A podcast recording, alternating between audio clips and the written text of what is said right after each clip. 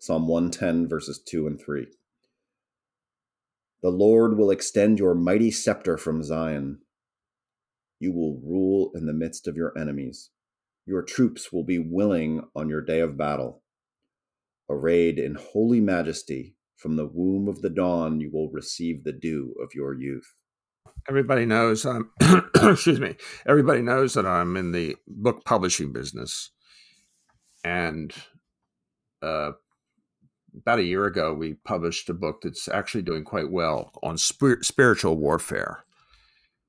And essentially, my response to this is to just introduce uh, people who are listening that war is not an anomaly; it's a fact. It's it's in it's in our whole history. It's very mm-hmm. rare when when somebody is not at war with somebody. Hmm. And I kind of addressed that at the very beginning of what I wrote. In the midst of the chaos of battle, the outcome often remains in doubt.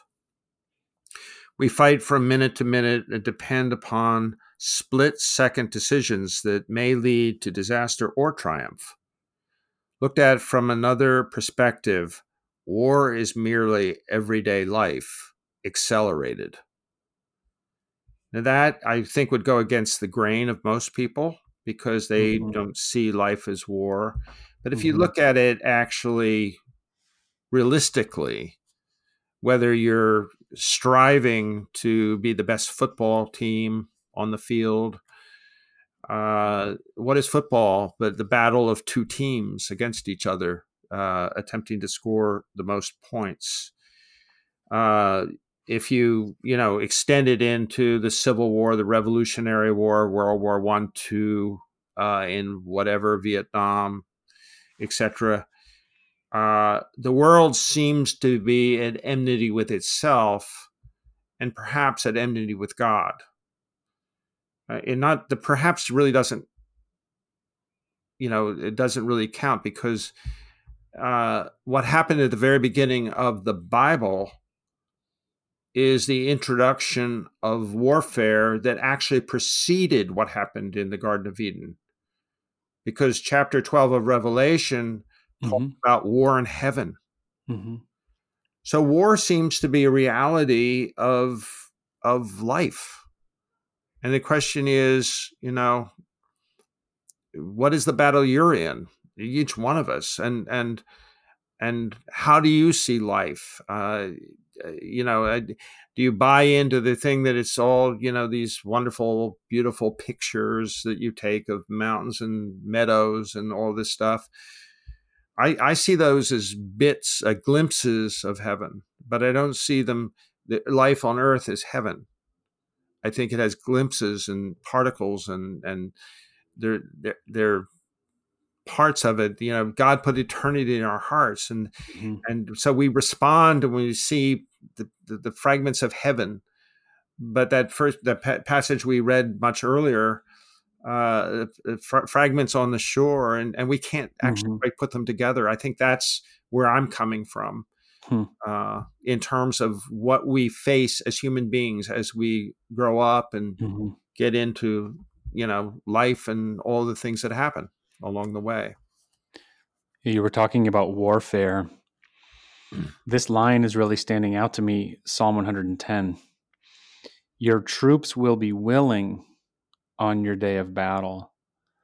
It's standing out to me. I'm not sure it's really occurred to me that a king might be ready for a day of battle and call all his troops together and look out at his troops and realize they're not really willing to fight. I'm not sure that's occurred to me. I'm, I'm I've never been a king, so I don't know how that works. But oh my goodness, you might have a whole army of, of troop, troops going, eh, we're not really into this battle. And that the reason that's standing out to me is you were talking, Eric, about the the warfare going on in this world. There's a spiritual warfare. You know, our battle is not against flesh and blood, but against the powers and principalities. There is a battle going on. And God is calling us into the battle. And I wonder sometimes if he looks out at us, his troops, and he sees troops that are unwilling to go into battle. You know, I know some days I feel unwilling. It just makes me want to quicken my um, steps to say, okay, Lord, where's the battle today? Where do you need your grace, your truth, your righteousness, your gospel to go forth to take territory that the enemy wants to claim instead. I'm willing, Lord. I'm a willing soldier for you. Command me. Just a few, uh, uh, just brief thoughts. Uh, mm-hmm. in the Garden of Gethsemane, all of the disciples abandoned Jesus. Of course, Judas had done his thing, but all of them end up running away. Mm-hmm. Um, in the modern church, what is the modern church's relationship to the community it lives in, to the state it lives in, to the country it lives in? Uh, is the church preaching the king or is it preaching the king of kings? Hmm. Uh, I think there are enormous issues. Uh,